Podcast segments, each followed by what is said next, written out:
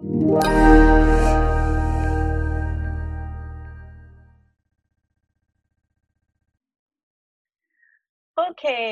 uh, welcome everyone to to today's edition of of uh, Hello Zafigo. This is our third episode of our second season, and I want to thank everyone who's supported us and um, followed us throughout uh, the the seasons. This was our response to uh, having to be in lockdown and not being able to do our usual uh, events, uh, our annual event, particularly Zafigo X.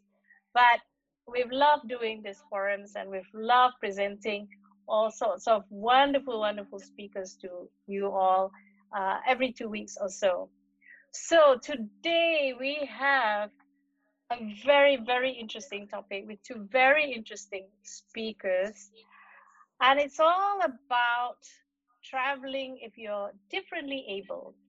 You know, uh, many of us, even able bodied ones, when we travel to a new place, especially where we don't speak the language and don't know anybody, when we arrive, we feel lost. Um, I remember when I first went to Japan and I couldn't read anything, couldn't understand anything, couldn't speak to anyone. And I, I felt like I was deaf, dumb, and blind at the time.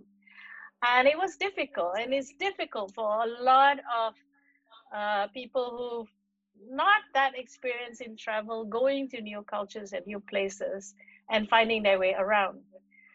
But imagine if you were also differently abled, meaning that you had one less sense to draw on. Like if you couldn't see, or you couldn't hear, or you couldn't speak, things then become a bit more challenging than most people.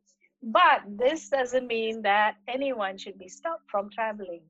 Um, at Zafigo, we believe that everyone should have access to travel through the world, regardless of whether they're able bodied or not or whatever.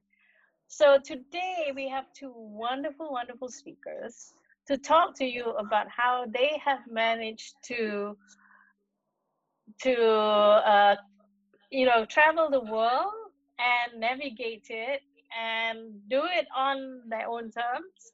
And I must say that no matter who you are, you will be inspired. I guarantee you, you'll be inspired by both of them. So right now, um, I will introduce uh, our first speaker, who has who is joining us all the way from Boston, uh, which is why uh, we are speaking at 9 a.m. in the morning because it's still uh, Friday night for her. Dr. Mona Minkara, welcome to Hello Zafigo. How thank you? Thank you? Thank you. I'm good. I'm good. Thank you for having me. Yes, Mona is um, from America. She is an assistant professor of bioengineering at Northeastern University uh, in Boston. And she's also the founder of a YouTube channel and a website, right? Uh, called Planes, Trains, and Canes which I just love. I love that title. That is so good. Um, Mona is uh, born in America from uh, Lebanese American uh, parents. And uh, at a young age, she lost her vision um, and, um, and was told, uh, sadly enough, by a one specialist uh, um, that it was not worth it to spend a penny on her education. It's unbelievable that nowadays anyone would say that to anyone. But that was what uh, her parents was told when she was diagnosed with macular degeneration and cone rod dystrophy. But her parents want to want to be deterred by this and put her through uh, the education system, supported her all the way, and uh, she wound up going to Wellesley College uh, with scholarships. And uh, if I'm not wrong, didn't Hillary Clinton also go to Wellesley? Yes, yes. actually, she also she gave the commencement speech, and I got to give one too. So that was a really cool. Oh, following fantastic. in her foot. Fantastic. Uh, yes. So, so very very prestigious uh, college, women's college. If I if I'm not yes. wrong, is it? Yeah, it's a yes. women's college. Uh, where Mona uh, double majored in Middle Eastern studies and chemistry this is amazing to everyone out here because we can't do this type of competitions here at all.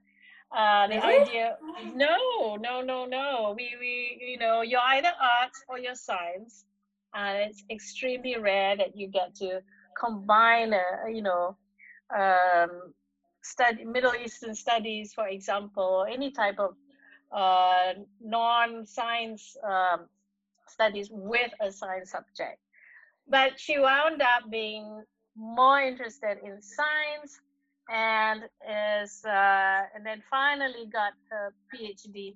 Long, long uh, bio uh, with very exemplary achievements. Um, and at the same time, uh, Mona always wanted to uh, help uh, the you know present the perspective of the blind community and um, and so she started this website called Planes, Trains, and Canes to show that it's possible um, to to travel, right? Uh, even if you cannot see. And the motivation for this is this idea that vision is more than sight, which I think is so so clear and so good. Um, you know that, and it, it is it encapsulates everything that you're about. I think, uh, Mona. Um, and through this website, uh, she takes us on a journey around the glo- globe and show us what it's like to travel as a blind person. And you got a prize in 2019, right? Uh, the Holman Prize. Uh, yes. What was that? What was that for exactly? Actually, what happened is the Lighthouse for the Blind San Francisco runs a competition every year for blind individuals around the world. So if there's any blind people in the audience right now, you can apply. And it's if you have an ambitious idea that pushes the boundaries, um, you can submit your idea, and if you win, then you get the money to be able to do that idea. So that's when Planes, Trains, and Canes was born. I presented the idea to them and I won. So that was that was kind of amazing. Fantastic! Congratulations! And and it is a brilliant idea, by the way, not just uh, for for blind people, but also for all of us uh, who can see, uh, because we need to be educated. It does a lot to be um, to to educate the rest of us. Those of you who who've not watched the the YouTube channel. It is um, on the chat. The link is on the chat, so please do go and look at it after this. So, Mona, can we just uh, start talking about about you and, and what you've done? Um, so uh, I watch your series I, I watched some of them and I was just astounded. I mean, what you you travel to me more confidently than a lot of people I know who can see. You know how you navigate literally uh, the metro and then the airport and then the airport on the other side, etc. I mean, it, it's you do it with such such confidence but I worried, I did worry watching you, and you're the same age as my daughter, I know now. So, just like I worry about her when she travels, I worried when I watched you, uh, especially in some places which I thought would be very, very dangerous for anyone, especially women at night. So, did you have safety concerns, um, you know, when you travel uh, how did you manage so, those? So uh, that's a very good question. I do have to say that um, it wasn't necessarily on the top of my list, but I always travel with some logical considerations, right? I'm not very, I don't just go at it with no plan in mind. Like I have a plan in mind, or, you know, I make sure that I am, you know, generally in a safe area. Like I have backup plans. But that's about, like, that's about it. I don't, like, I, don't know. I, I don't really have a lot of fear. And so I, I, I go for it, but I'm also not not i'm strategic about it i don't just let it completely up to chance so it's, it's good to be strategic it's good to be you know um you know to plan ahead and read ahead and see, make sure that this is something that is actually considered a safe neighborhood or whatever so i wouldn't you know i wouldn't necessarily put myself in an endangered situation and if in worst case scenario like even though i think throughout the whole series i only referred to my cameraman who's natalie guzzi like twice, I still know that there's somebody behind me somewhere who's looking out.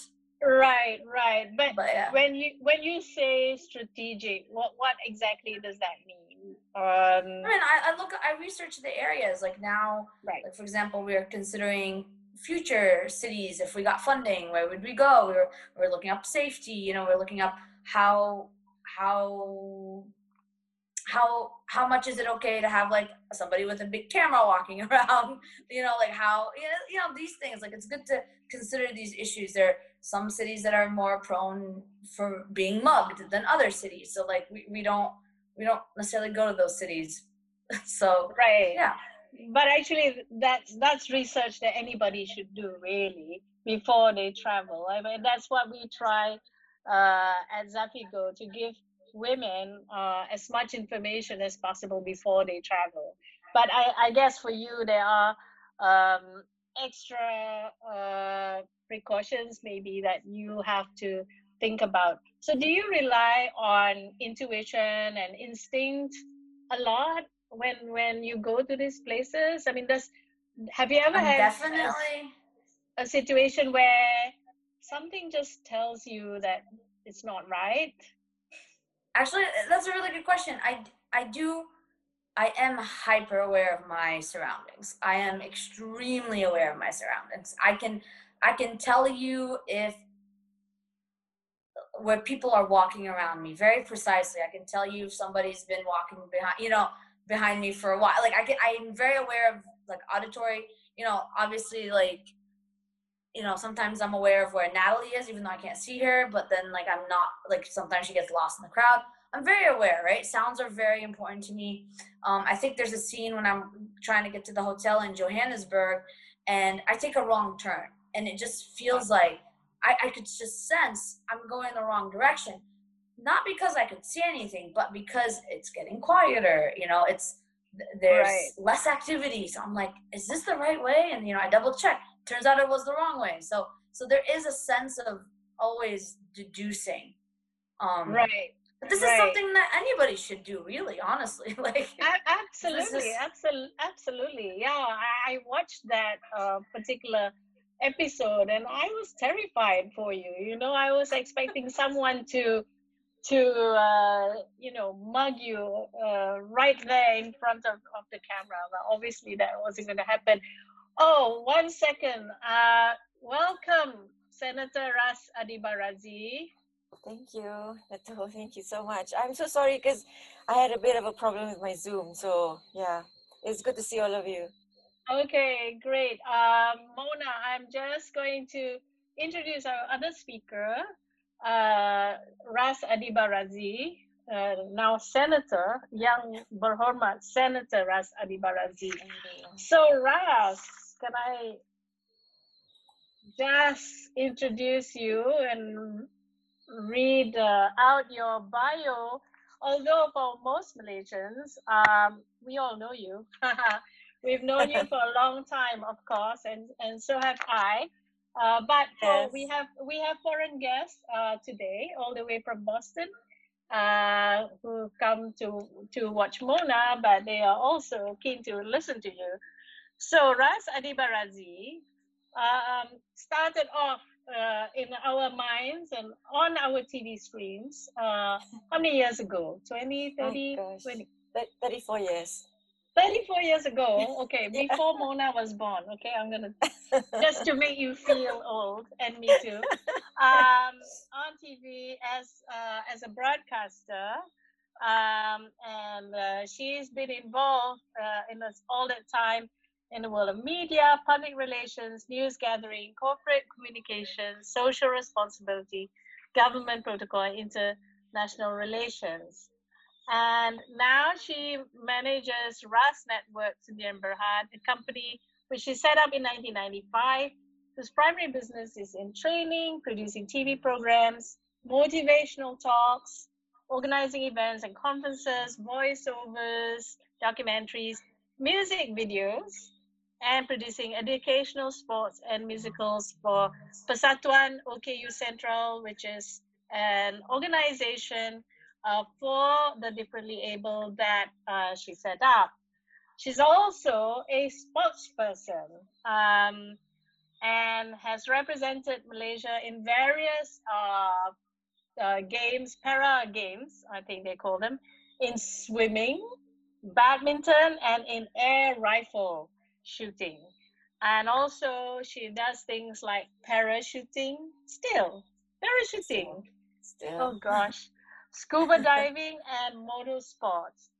Uh, but in uh, in 203, uh, oh yeah, in 203, she stunned the nation by breaking the Malaysia Book of Records for long distance wheelchair marathons, which we will talk about shortly because I think that's crazy. But anyway, um, but um, Ras was not born uh, disabled.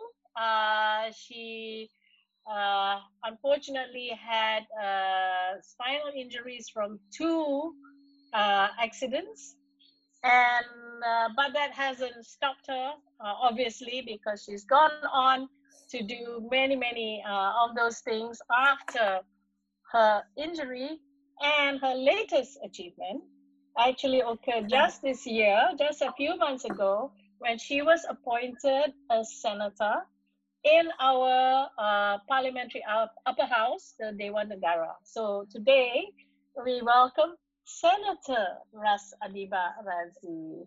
Thank you, my kakak. Uh, don't you kakak me? uh, nice to see you. I haven't seen you in a long time. The last see time you. I saw you, I think we were handing, I handed you the Olympic torch. Yes, in the was Olympic torch. Bintang. That's right, Run. the Olympic torch ran in 2008. I think it was the China China Olympics. That's right. And uh, yeah, that was that was good fun. Yes, it was. Um, so, uh, so Ras, um, I was just chatting with Mona. Uh, in case you haven't met Mona, Mona is from Boston. Uh, she is a scientist and assistant professor at Northeastern University. But she also runs a wonderful website and YouTube channel called Planes, Trains, and Canes, where she shows people how she travels around the world on her own mostly and mostly on public transport uh, and it's fascinating to watch uh, let me tell you. But let's let's get to you first uh, ras. Um, you know uh, when i knew you a long time ago um, when i first knew you i know you were a motorbiker and uh, Yeah. radio uh, tv newscaster all that very very glamorous. Of course you're no less glamorous uh, now but uh, that was quite a change, right? Quite a change from that life to this life, even though it's it's been a while now. And but what was the hardest thing to adjust uh, to to your life now? To Um, well, first and foremost, I actually lost some friends when I became disabled. Then you only realize that you have uh, mostly acquaintances but not friends. And then um, one of the things that really bugged me was, uh, you know, not being able to move about because, you know, as you know, I can't stay put. I'm always jumping around, riding my bike. Uh, you know, I trained as a dancer. So when I couldn't walk anymore, I became a T10 paraplegic. It was just crazy and um, to make to make it worse, the place that I was working before uh, didn't take me back, so I didn't have a job for six years, and um, you know, not many people know, um, but I was surviving on eating rice with salt and drinking tap water for six years because it was so hard. I, I you know, people just didn't want to give me a job. They'll say, "Oh, but you're a newscaster. What else can you do?" You know, and then some of them say, "Oh, but you can't be a newscaster because you know you're not sitting, you're not standing up. We can't see you in full frame." So, to them, I wasn't up there anymore. I was not glamorous anymore, so I, I can't be in the broadcasting fraternity. So that that happened for six years, and uh, yeah, the discrimination is the one that really really bugged me. You know, I could adjust a lot of things. I could adjust being on a wheelchair. I could adjust having to use diapers or catheters and stuff like that. But um, you know, n- not being able to do what uh, what what I have been doing since I was 18 in in in, in the TV station was just uh, too much for me at, at, at, that point of time. Yeah, that that's kind of, you know, when you think back, it's kind of silly, right? Because as a newscaster or a host on, on TV, most of the time we only see you from the waist up anyway, right? What does it matter what what you're sitting on? You know, um, your brain hasn't changed, right? So yeah. I know it's it's it's really uh, amazing that people think that one part of you goes wrong, then the whole of you must go wrong. But you know, you know, it's obviously not true. So, yeah. so you've you've really overcome that in a very admirable way, and now you're in. I hope in a good place now nowadays. Yeah. Yeah, and and you're doing more for other people too. So in in what year was it? 2003 was it that you did your marathon wheelchair ride from Johor to KL, which is all of 400 something kilometers. You must have the most 490 kilometers. You must have the most amazingly strong arms. But why why were you doing that? What what was that for? What what were you trying to to show? Well, you know, I when when when I uh, when I became disabled, what happened was I, I I was trying to find myself. I was soul searching, um, trying to adjust to my new life, and I actually wanted to. To, to do something and since i didn't have a job that time i was reading an article and then i saw some um, uh, international athletes they they did a long distance marathon and and you know i thought why not do that and go down to the ground and see my other friends who are disabled and and learn more? And then i also wanted to go down and meet uh, the families of persons with disabilities and tell them hey you know what? Whatever disability your kids have your children have your family have you got push them out because if you're not around you know they they they, they can't they can't be independent and and also get them to to, to go into sports because that's what uh, took me out of uh, you know pulled me out from the brink really because uh, in sports i was like everybody else. And um, at, at the uh, sports paralympic center in kampong pandan when you go there it's like x-men and x-women. Everybody looks different talk different you know um, and, and see differently and think differently you know and but everybody's you know so um, extraordinary so that's that's why i did the marathon. I was soul searching i wanted to find myself and i actually found it. Um, i am here because one first because of have, having faith having the almighty god allah but also because i borrowed the spirit of my disabled friends. So i wouldn't be here yeah. if, if not without them. They're just crazily amazing. I, I i totally agree. You know the spirit of disabled people especially disabled athletes um is you know, I think it's inspiring to other people. I remember once uh, participating in wheelchair basketball. I think for a, yeah. for I think it was a World AIDS Day event, and once I got into a wheelchair, I couldn't move. I was so terrified, mostly of falling backwards, and yet there they were zipping about like nothing, which made me realize that if the playing field was leveled everyone has a chance to excel right? That's true uh, everyone true. and and that was to me that was my my aha moment. And I, I i really think that everyone should put themselves in some way in the shoes of of people who are differently able to to understand uh, what's uh, going on you know what's going on there really and what they actually need. So um so uh this uh, this show this uh, website that i have is about travel.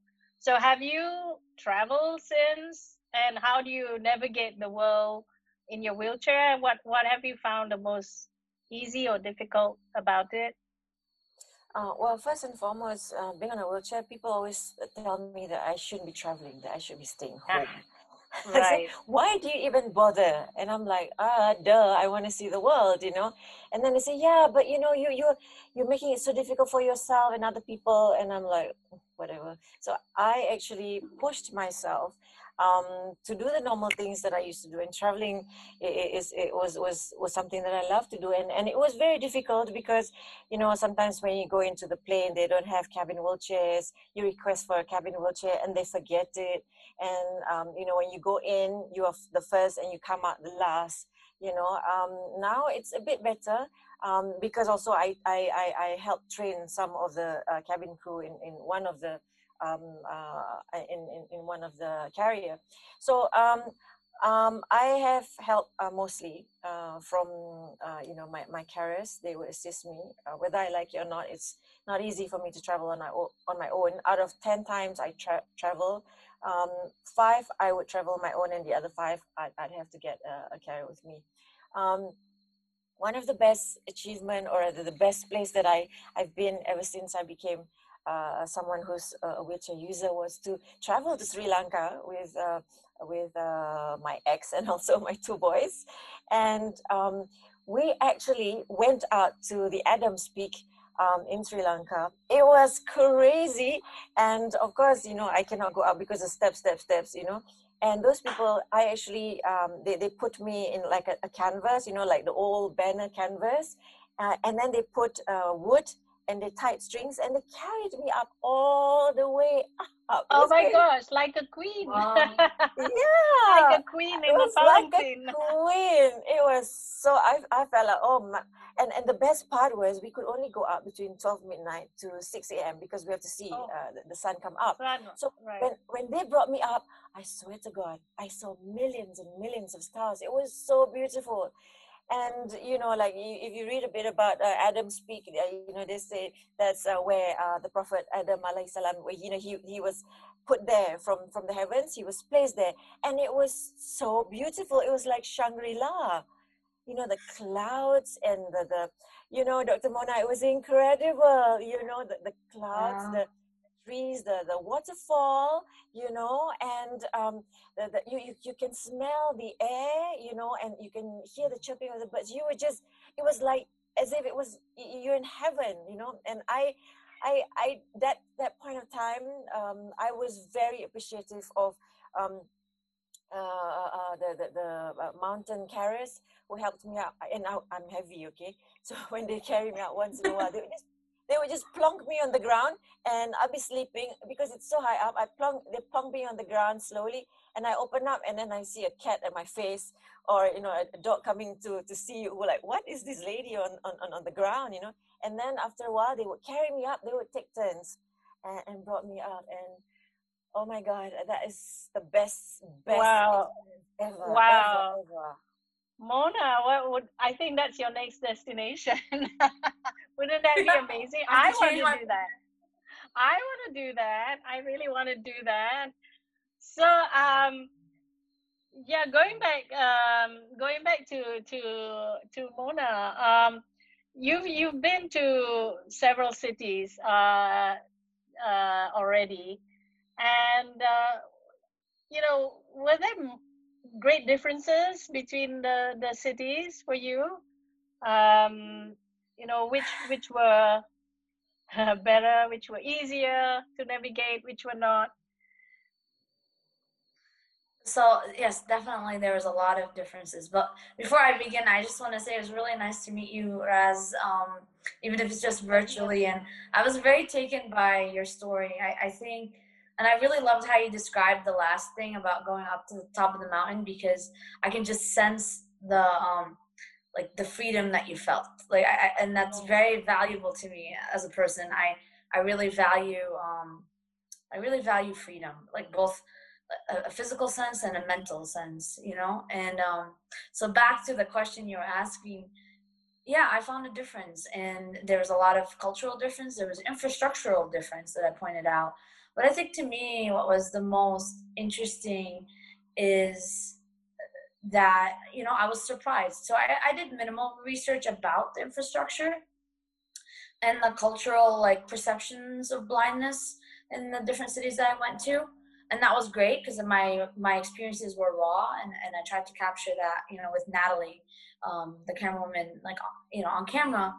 And yeah, Tokyo was phenomenal. I was really impressed by the infrastructure and the technology that they had really thought of everything, you know, down to um, by the way, Ras, this would be uh, relevant to you, but they had an entire booklet on like accessibility down to what would be the best for people in wheelchairs or oh. attractions for people who are deaf or people who are blind. They had cane guides embedded in the in the ground so that I can use my cane. It would literally take me to the door of the train and then if I followed it, it could take me to the door of the bus or you know how to exit. I mean that was amazing. They had sounds everywhere so that really helped guide me. You know, like I, I felt like I really felt in Tokyo my vision wasn't necessary, which is a very rare feeling um, to have because in other parts of the world that's not necessarily the case. And then you know, London was very different culturally for me. You know, I was I was brought up in America, and here, like you know, you ask for for help, they'll like help you. If, if people offer and you say no, thank you, they leave you alone. There, there's a little bit more of a sense of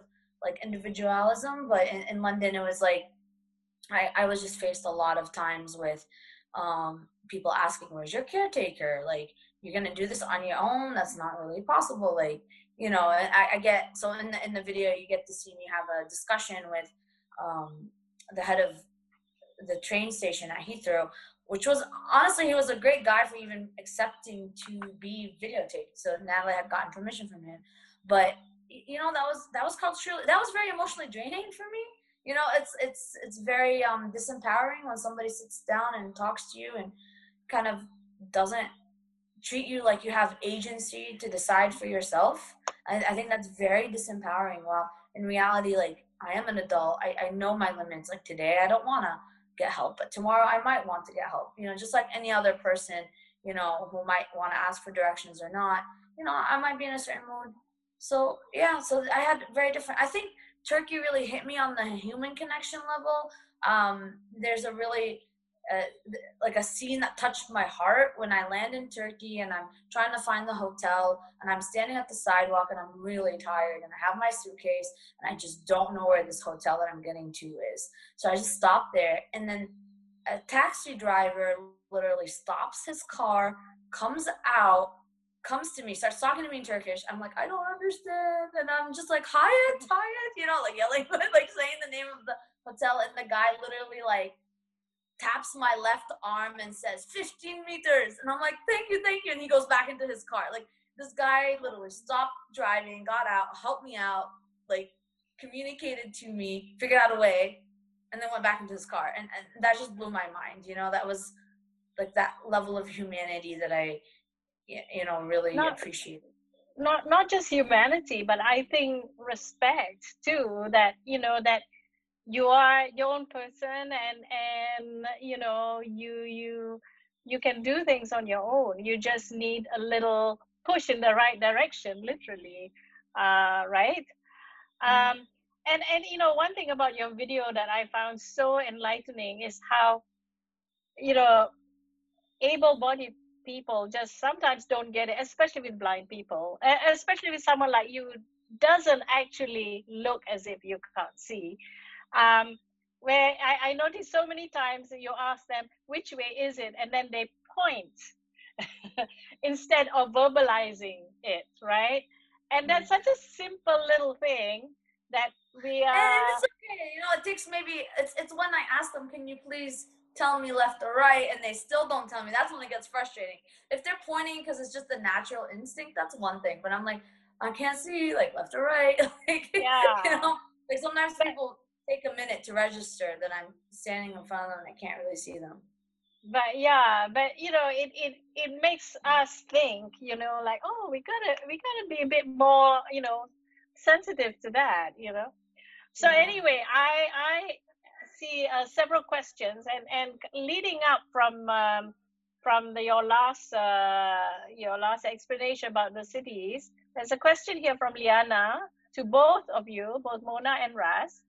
Is there um, a movement globally that lobbies local councils or city councils, whatever, to ensure that city planning includes accessibility for differently able persons? Do you know anything like that? And how can we support such movements here in Malaysia or in the US, wherever? Do you know of any? Well, um, in Malaysia, actually, we are working very closely. Um, um, we, we have a team called Harapan OKU, and what we do is um, we um, are working on um, uh, sharpening our Akta OKU, the Disabled Act, because our Disabled Act uh, needs to be spruced up. It is, it is not, it, it, it doesn't really uh, protect us. It doesn't uh, really, um, you know, it, we, our rights are not just right there you know it needs to you know like implementation. Say for example if at um, when you are at uh, in town and you want to park a car yeah and uh, the, the the the the wheelchair park the, the disabled parking is used by persons who are not disabled um actually we must already have a sign and say you're going to be fined like 2000 or 1000 ringgit. We don't really have that. Sometimes they put 50 ringgit or 100 and people just pay it and they go off you know? So um um, we can only um, uh, improve um, the accessibility here. Um, eh, I'm just talking about Malaysia. Um, first, by having our Disabled Act, um, you know, uh, to, to, have it more sting, one. And then second is to work very closely with the municipalities because actually sometimes people take it uh, for granted um, you know that that they can they should build a ramp and it's the ramp is not following the spec they should build a they should have a toilet but the toilet i go in i can't come out i close i try to close the door i can't get through and then sometimes i go in the toilet i sit down and then there's somebody sleeping in the toilet and i hear that person snoring and i said excuse me um i i i'm trying to go to the toilet and she says she's a cleaner she says oh but it's okay you can go ahead you know I, i'm used to it and i'm like yeah but i'm not used to it you know, or our storerooms. Mona, you can close your mouth. or our storeroom, our, our, our toilets used as storeroom. So in order for us to, to, to do this, um, I think we have the UN CRPD um, uh, internationally, but like for in Malaysia, um, if I may say, um, um, we are very, uh, we are working very hard with the groups from Harapan OKU, uh, with our lawyers and stuff like that to make sure that we have, um, we have how, penguatkuasaan, the implementation can and, and also fine can be uh, given the authorities can find people so that you know it's more accessible. Um, sorry um, uh, Datin Paduka just now uh, you mentioned about uh, traveling uh, and, and Mona uh, uh, spoke what it's like to be traveling. Um, one of the one of the things that that gets me all reeled up is when again if people when people come up to me and say why are you traveling? Why are you moving about? I, I went into a, a, a, taxi, three taxis at KL Sentral before. Many years ago, when I first became disabled, I wanted to go in a taxi. I didn't have a car. And then after that, the guy said, uh, okay, I can take you, but you leave your wheelchair. And I'm like, huh? And then after that, the, the, the, other one would say, uh, okay, um, I, I will take you, but I'll charge you double. And so, but I don't have enough money, you know. And then the other one say, okay, I'll take you. And then I transfer at the back seat. And you know when people open the back boot, right? um, you know, the, the guy would just plonked my wheelchair in. And when he's already sitting, right, you can hear people speaking behind, right? And he was saying, oh man, you know, these disabled people, why do they even bother coming out, waste my life, you know, wasting my time? And he just closed the bonnet. And I'm like, what? And I just cried. You know? Yeah, they forget you're also customers. You know. Yeah, you know. So that was that was my, when I first became um, a wheelchair user. That was really really hard, guys, because I find that people uh, people treat me as if I have horns on my head and that I can't travel, even moving around, taking a taxi and stuff like that. You know, and then. Um, and then I, like I said, I, I went into different different groups trying to soul search, trying to learn and stuff like that. But one of the things that I loved most was actually um, scuba diving. So I, I scuba dive, and uh, Dr. Mona, you must try it because you know I want to. I, I know that it's, it's very I want to try. I know it's very visual because of the gauge and the, you have to keep track of the pressure gauge and like Yes. people communicate with their hands. But I so I have no idea how I would do it. But I, I definitely want to try. I've You went must- you snorkeling before. Oh, you must you must dive because you know what? When you're down there, the sea does not discriminate. The fishes, the turtles, they don't care about us. Just they look at us like, uh huh, okay. So you know you can go about and dive and have fun in the water. You feel, you know that you you feel uh you, you can feel from different different depth and you can feel the warm and the coolness of the water and and the silence of being in the sea. It's incredible. You must must must do it. Ah, there I- you I- go. Inshallah, it's on the it's on my plan. Another thing to add to your to your list, uh, Mona. Um, there there are questions here about uh, more about travel. So, which was the first city that uh, you traveled? Uh, both of you, Mona. Do you want? Which was the first city abroad, uh, or even uh, within America, actually, uh, that you went to on your own? On my own or just period? Because ever since I was a kid, we would go to Lebanon almost every summer. So that Oh, was a very part of my um this is a big part of my childhood on my own i honestly don't remember because i've just gone to a lot like so I've, many I've places. traveled on my own i don't remember. But it was my first time um i can tell you my first time that i rode i traveled alone and used public transportation in a foreign city on my own and that was actually london. Um, not the one for planes, trains, and canes, but like a year or two before, I went there and I, by myself, navigated from the airport to my hotel using only public public transportation, and I met up with my family there, and it was it was awesome. Like that was Yeah, very empowering. Me. you're making a, a point, right, of using public transportation. Well, right? My, yeah, yeah, I mean, my point, my point is, is this: it public transportation should be accessible for all, and it isn't always. And um, but it's also the tool of the masses. So it, you know, it's very easy. Um, at least in my case, not not like you, Senator, in which you know I can get into a cab or an Uber and just sit nicely and comfortably behind you know my glass window or whatever, and like you know see the world pass by me. Oh, actually, not really see it. So that's a more like distance way of interacting. I wanted to really get into it. I love public transportation. For me, um, ever since I was a kid and growing up in Boston, like it was a, a tool for freedom, a tool for me to go around. You know, I can't drive, so public transportation is a way for me to get from point A to point B on my own. And so I, I've always had a love for it, and I, I want to uh, bring light to it. I think we need to cherish it. I think it's an undervalued commodity, but it needs to, you know, be brought to light. So I really love public transportation. Yeah, I mean- I, agree with Mona.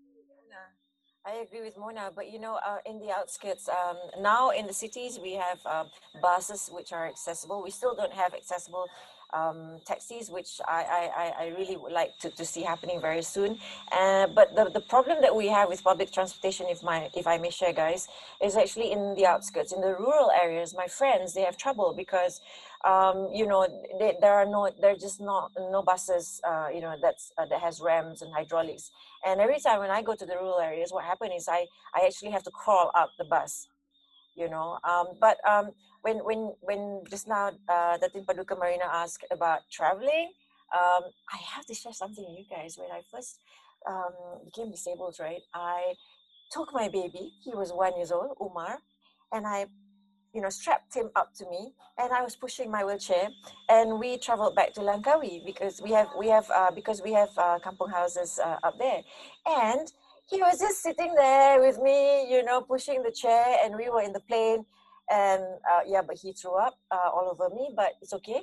And then we we we I kept on bringing him traveling, and I actually went back to Frankfurt, and I brought him along with me.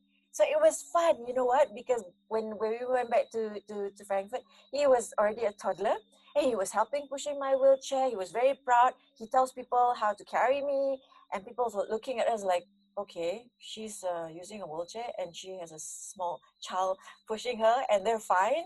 You know, one one of the things that's important is we need to show up. We need to get up. We need to get out, just like what you do, Yes. Dr. Mona. When people see us, people realize, oh, these guys are there, these guys are using it, these guys needs it, and oh, um, uh, the, the, the, the tactiles are not correct, you know, it's put not put properly, oh, the ram's not put properly. So yeah, we we in order for there uh, to, uh, for a country to be an, uh, to have accessible tourism is the disabled have to come out because once they come out, then people will see you know yes. that, that their needs are such yes. and, and it's up there you know yeah I, I yeah yeah yes go ahead i was gonna say yeah, thank you. Uh, uh, I was gonna say that Natalie, uh, you know, the camerawoman who came with me, she actually told me at one point that she saw more blind people walking around in Tokyo than she did in all of the other cities combined because Tokyo had all of these systems in place. They had auditory signals. If you cross the street north south, it was different than a sound for east west. They had a oh different oh melody for each train line. It was unbelievable, like the amount of technology that was there to help blind people. And so it allowed for more people to go out. And I think, I think, like you said, um, Senator, like we don't. People are asking, why are you going out? Why are you even trying? The reality is, we need to be out there to try to start changing. We we can't just stay at home, um, and you know yeah. hide from the world. Yeah, you know, um, I you know I used to go to Melbourne a lot before, and I used to notice that there was so many um, disabled people out and about everywhere, everywhere in shops, in you know, and and everything. And I for a while I thought, what happened here in Melbourne? You know, did some disaster happen that so many people became disabled? And then I realized, no, it's because it is accessible to them yes. and and why not you know like why shouldn't banana republic have a changing room just for disabled people they buy clothes too so you know that that again you know i've had this sort of revelations along the way uh, and I, I really think you're right about being people outside. I think we need to have disabled people of all kinds audit cities you know to see where the needs are. And it really doesn't take anything away from us able people too. I you know i don't mind having music wherever to tell me where i'm going. Sometimes you get lost in thought and you forget.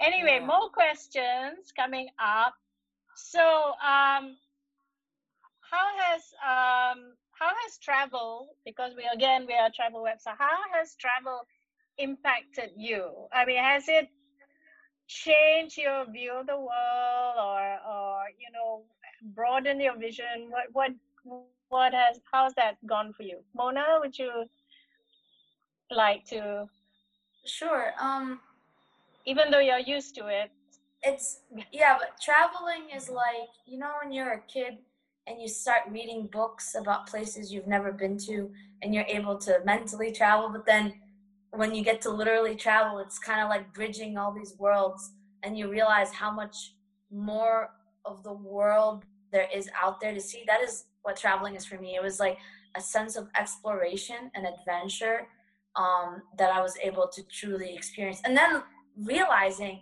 that it's not just the physical act of traveling that's adventurous, but it's also the mental act of exploring being open to new experiences. And you can do that like at home or while you're physically traveling. So i don't know travel for me is is a, a time in which you can get out of your routine change things up a little bit and learn something new about yourself what about you Ras? i totally agree with mona it's um, traveling brings us to another world and uh, what i like to do is i actually like to see um, the, the facilities that they have around the country around the world and, and then I, I, I, I compare them you know and i bring them home and then i, I share with people so that we can improve uh, you know our, our infra here um, uh, but the other thing is what i like to see is like what Mona uh, shared just now, and she said, you know, that the taxi in, in Turkey actually, you know, went out of his car and spoke to her. You know, when you travel, you meet all kinds of people, and then you see uh, their their the the, the varying um, empathies of of uh, people of each country. You know, they care for you. They they they, they you know they, they want to help but that, that's that's uh, uh, uh, Mona brought it up earlier yeah when you travel sometimes right uh, uh Dr. Marina what happens is sometimes people actually I'm on a wheelchair, right? And I'm pushing my wheelchair. And they come up to me and they just push, push, push. And I'm like, uh, uh, I, I can do this. And they say, yeah, but it's okay. I want to help. But they don't realize that if they don't, I, this is the only thing I can do, which is push my wheelchair. I can't walk. And I just want to feel like everybody else, you know? So um, I always tell them, uh, no, it's okay. If I need help, I'll ask you, you know? So you meet all kinds of people, um, you know, and, and, um, you you you learn and you share i like what about like what i like about traveling is sharing with them what i go through and then i meet other disabled people or even able people and i learned and then you know we, we learn and and from then on you know only only we can um, improve the conditions and our thinking for persons with disability around the world. And mind you, uh, under uh, the United Nations uh, WHO, 15% of a country's population is disabled. That means in our country, Malaysia, there's 4.7 million of us, and the ones that's registered is about 560,000 only. So 15 uh, you know, percent is a lot. Uh, it's Mona, a lot. Where, where, you, where you, yeah, where you coming from? How, how, how many million would that be? Oh, I don't even know. I yeah, because you know what that you know the other thing what, is um uh, the thing is um people yeah. don't realize that uh, accessible tourism is one thing having good infrastructure infrastructure is another thing it's not just for us it's for everybody eventually yeah. everyone becomes yes. Disabled you know yes when you when you get old when you get old or even you know as a mother pushing a baby stroller it's not easy to get around you know? Yeah and and the same things that help you in a wheelchair also helps mothers with strollers actually i find. Um yeah so um we have a few minutes more and there are lots of comments but not so many questions okay here's one question um, air travel is the most common mode of public transport to travel across countries uh, why do you think air carriers still remain far lacking in accommodating the needs of travelers with disabilities. I'm either one of you. You know, do, do you find for you maybe less so, uh, Mona, but for Ras, uh, airplanes must be a particular hazard, no? I mean, even even with me, yes. it's uh, yeah. Sorry, yeah. Continue. Uh, no, no. Do go ahead, no, Mona. Please, please, Mona. You first. Oh no, I, I, thank you. Um, like even with me, I, I remember flying to London and I was on the airlines, and when the flight attendant saw that I was with Natalie, my camera woman, my friend, they were like, they were like, oh, you have a caretaker. We don't need to brief you on on the safety instructions, and ah. you know they're supposed to be briefing me because you know I can't see them demonstrate. I can't see the video. Um, so I, I feel like there's still a long way to go that we need to like educate um these air you know these air, companies like cabin yeah, crew, yeah. It's because it's I don't know there's there's a, a deeply um incorrect perception of disabilities. Yeah, because how would you, if there was an emergency, how would you know how to get off the plane, you know, or, or things like that? you know it, probably hear everybody rushing out just yeah but still you know surely they must tell you at least what's supposed to happen um, well, i mean just the phrase oh you have a caretaker i'm like yeah well, what if honestly, like even, even my friend like yeah even my friend was offended on my behalf. And like the reality is what if she was doing her own thing? What if i needed to help her? Like th- there was that could never cross their minds you know um exactly. like at, at the end of the day we all should be working together but sorry yeah. Yeah exactly. Ras you know you have particular problems with airplanes? Uh, yeah I, I i have i have that problem sometimes because um one is they always um plonk my wheelchair and break my rims so i actually you know you know just take off my rims and bring just bring, rough yeah yeah and sometimes they my my wheelchair gets dropped at another country and i come out and my wheelchair is not there you oh, know no. I remember coming back from a, a, a Paralympic game. Uh, I mean, uh, uh, uh, from training and, and then coming back to Kuala Lumpur to, to, to participate in the Paralympic games here. And I said, "Where's my wheelchair?" And then they go like, uh, "Here's the wheels." I said, "Yeah, but where's my frame?" And they go, um, "I think we left it in Doha." I'm like, "What?" you know. So that's one thing. You know, they they take things very easily sometimes, and this happens with a lot of airlines. And then another thing is um, actually, you know, they don't have cabin wheelchairs and they have to carry me to the toilet and bring me in. So yeah, uh, like what Dr. Mona says just now, um, they still lack in, in uh, communication. And sometimes, um, uh, not sometimes, uh, most times, uh, the carriers, they don't have a sign language interpreter when they actually um, have uh, their, you know, their, their public service announcement. They have the audio, they have the visual, but they don't have a sign language interpreters because they don't have subtitling you know so things like that and another thing is um, if i may if i may share as well um, if um, one of the other things that people face is uh, people who have autism uh, adhd and stuff like that you know um, um, the, the the staffs uh, they're not they're not equipped on how to to, to, to, to tend to us so um, we've had uh, a few of us have done it with Malaysia Airlines, and, and I've done it with a few friends in uh, Asia. We try to educate them on how best to assist us, uh, how how to calm us down if we have a meltdown and stuff like that in the plane. So that's very important. I mean, having been on a wheelchair is, you know, I mean, whatever is, if worst come to us, I'll just crawl in. But for my friends who are hyperactive and they cannot take too much sun, you know, and if they have a meltdown how do we care for them that's another problem guys you know that we we, we don't we don't think about with accessible tourism how to care for the other special needs great um, i'm glad that you are training uh, airlines uh, about this Ras it seems to uh, be a, an area that's really really lacking so uh, we have a, a, few minutes and we're going to extend it a bit um, let me see. Well, coming back to to travel again, uh, we are actually not traveling at all nowadays. Nobody because of this terrible. well, this terrible pandemic. Have, have you been traveling outside the country? No, Ras.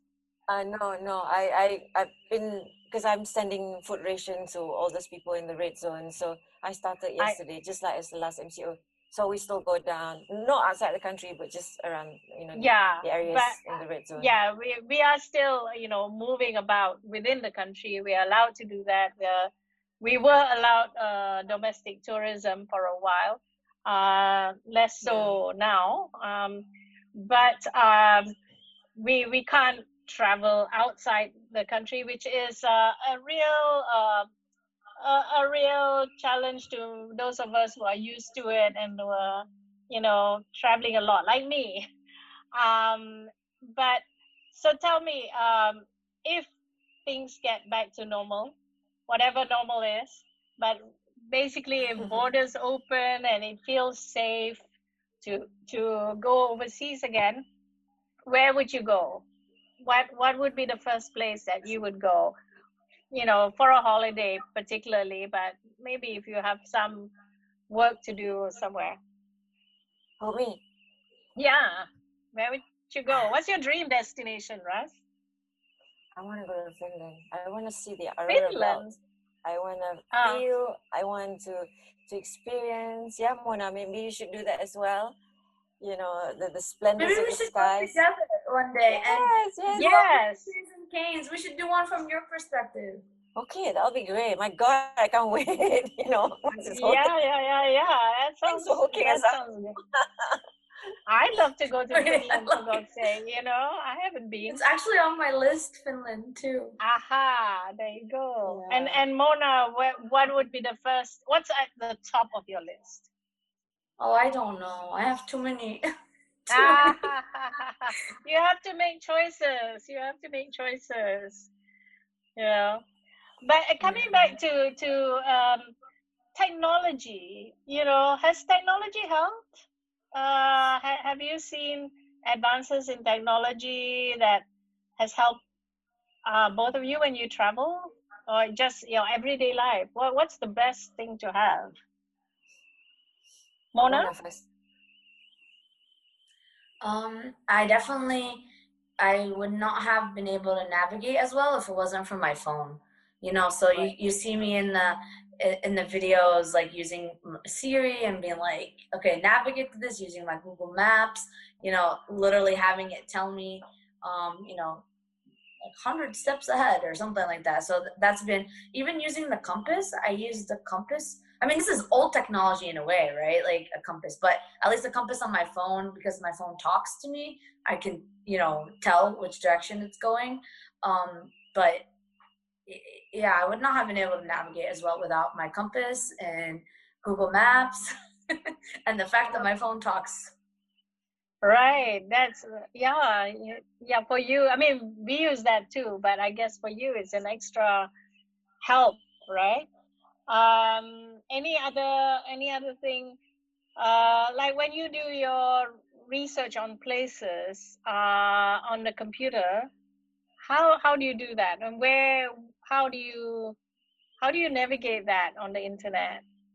Well, there's two things. Number one, like I could use my own computer and iPad and phone. Like everything, we, we live in a day and age in which there are like text to speech softwares that I could use, but also ah. like you know, um, there are people like for example, right now we're trying to see if we can get funding for season two. So Natalie is looking into the different cities, so she does. She's doing ah. a lot of the research. So shout out to her. But um, you know, like like at the end of the day, like I'm very like I live in an age which I'm pretty lucky for that things like my iPad and my phone and my computer can talk to me and I can navigate right. through that. Yeah. Right. That's that's that's a really a, a, blessing. I think one of the the good things about technology and and yes, you're right. You happen to live in this age where all these things are available. Ras, do you rely on anything in particular to help oh, you? I, uh, infrastructure is very important for me, guys because you know I, I, I the, the if I don't have ramps, I'm in trouble. If the curbs are too high, I'm in trouble. If the toilets Is are there, too narrow. Are there maps that tell you where they are? No. Overseas, no. maybe like in Tokyo and in uh, yeah, in Tokyo, they yeah, would have that. But here, we we we're still we're hoping that somebody would do you know maps and accessible tourism so that we know uh, you know where yes. to navigate stuff like that so um, basically our problem is actually um, uh, for me as, as a wheelchair user is actually the, the infrastructure if it's not there it's very tough for me to move um, um, like uh, what Mona says, you know, it, when she was in Tokyo, everything was accessible. There was audio, there was uh, there were visual, there were tactiles and everything, you know. Um, but um, I, I find traveling um, uh, on on my own um, the the biggest uh, problem is actually infra. I give an example, um, you know, because in Langkawi we still don't have uh, an, an, airport which has an aero bridge, right? So every time when I come down, I feel like a princess, which I, I like it actually. They put me on, on, on, on the seat and they carry me down like I'm a queen, like Cleopatra, like that. It's great, but I'm just so afraid it falls down. But uh, what they've done is, um, I'm, I'm so, so impressed now in Langkawi, is um, they have a special chair, yeah, Datin Paduka and also Mona. They have a special chair, they strap you up and this chair has a like wheels and it goes zoom, zoom, zoom, goes up, you know, and it brings you up. It's scary, but it works, you know. So um, I feel that um, we we have we we we're getting there in Malaysia. So Mona, I really look forward to having you here. Uh, I'm sorry, we're, we're not like Tokyo yet. Uh, it will take a bit of time, um, but I, I, will work on it. I, I, think it would be so cool to have Mona come here and just walk yes. around KL and just tell and us. And suffer for a bit and then tell yeah, us how to and, and we'll, we'll follow you and just take notes all the way and present it to someone or other uh say this is gonna be done better really really you know um yeah mona um, uh, Ras keeps mentioning langkawi that's a beautiful island up north uh where actually in my home state uh great for holidays and chilling out and everything. So when you come, when you come, we will take you there for sure. So um, uh, there are a few more questions. Um, uh, mostly about uh, accessibility, really. Uh, what kind of education programs would you recommend? Um, I, Mona, do you give talks about um, about uh, accessibility, etc., in in schools? Maybe do you do that in in the states? I actually um not exactly. I I talk about my story and I talk about like you know pursuing your dreams in science while being blind because it's very rare. But ah. my sister, my sister who's also blind, she's two years um, younger than me, but she has a company that she's starting that literally that's what she's trying to do is go out and um, you know promote the concept of inclusion and accessibility and how you know just like what senator Ras was saying if you design something if you design infrastructure for inclusion you're designing it for everybody right? Yes so, absolutely. so my sister does that more. Oh wonderful wonderful. That's that's her great. name is sarah minkara so you can look her up. Sarah okay we will we will. And uh, you know we'll find the link and and put it on for everyone here to see so uh it's past 10 already and uh, we've come to the end. I think there are no more questions. So what uh i just have one last question uh for both of you which is something that we always ask at the end of our sessions which is that if you could give our participants today our audience today one piece of advice that you've learned through your experience in life, what would it be? Who wants to go first? Uh, Ras, Ras, have Ras go first. oh no. Okay. Well, um, I would like um, uh, my friends uh, with special needs out there, um, you know, to if they're listening to this, I would like them to go out and uh, tell and have them know that our disability is actually our ability. We have every right to travel and do things that we like to do. Um, it's not us that has to change. The people's mindset and also the infrastructure uh, and the environment has to change for us. You know, we're not the one that's disabled actually, but our surround, surrounding is the one that makes us disabled. I mean, we are here to stay. So for them, if they like to travel, just go out, just travel and, and enjoy it. Yes, they're going to, it's, it's like actually sometimes when I travel, I feel like I'm going to war because I have to go through so many obstacles, you know, with my wheelchair, I will fall, the ramps not too steep, the curbs to everything is just not right, you know, but sometimes, you know, you, you go to places where it's accessible. So um, you need to go out there. Please, to parents out there who have children with special needs, just bring them out, uh, bring them out to travel, you know, and, and, and, and let them see um, so, so, uh, so that they can adjust and they know what to do uh, it's it's very important for us to one have accessible tourism. Second is for us to have uh, a knowledge of of our surroundings and the places we travel. You know, and um, yeah, just just just go out there and, and not caring what people think. Just we belong here. You know, um, we just the people I just have to get used to us. That's and it right. doesn't help. It doesn't help that Mona and myself we are major babes, right, Mona? yes, absolutely. Mona, what about you? What piece of advice do you have for us? Or for anyone, for everyone? pursue your dreams.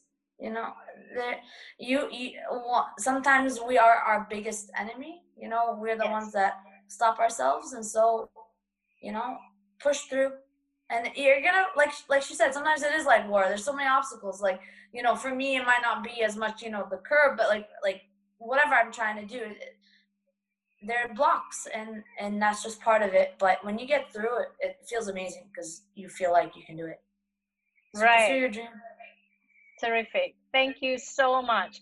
So now we are going uh, back to see everyone. Um, can everyone please uh, switch on your cameras again so that we can see all of you? I really want to thank uh, uh, everyone here for joining us today. I think it's been a particularly enlightening uh, topic uh, because so many of us are really quite unaware of, of uh, the world of the differently able and how they travel. But they're both right. Our two wonderful speakers, right? Everybody has a right to mobility, to travel, to to experience uh, the world just like uh, just like the rest of us. So if you switch on your camera so we can see you, we'll take a nice photo.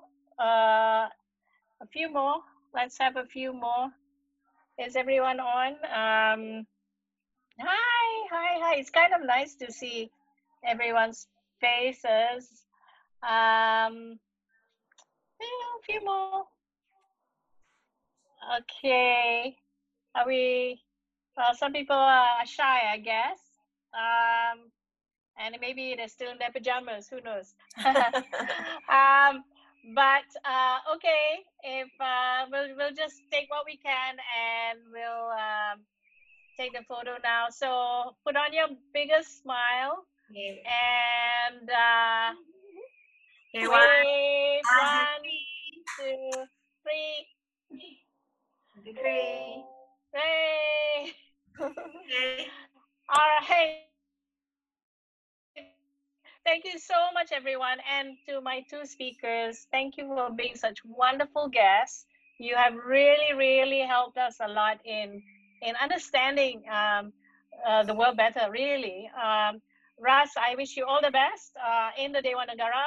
I hope you will continue to fight uh, for uh, people with special needs, but also for the rest of us, because we all have, we are all, you know, we all Our have own our own special needs too, in, in one way or another.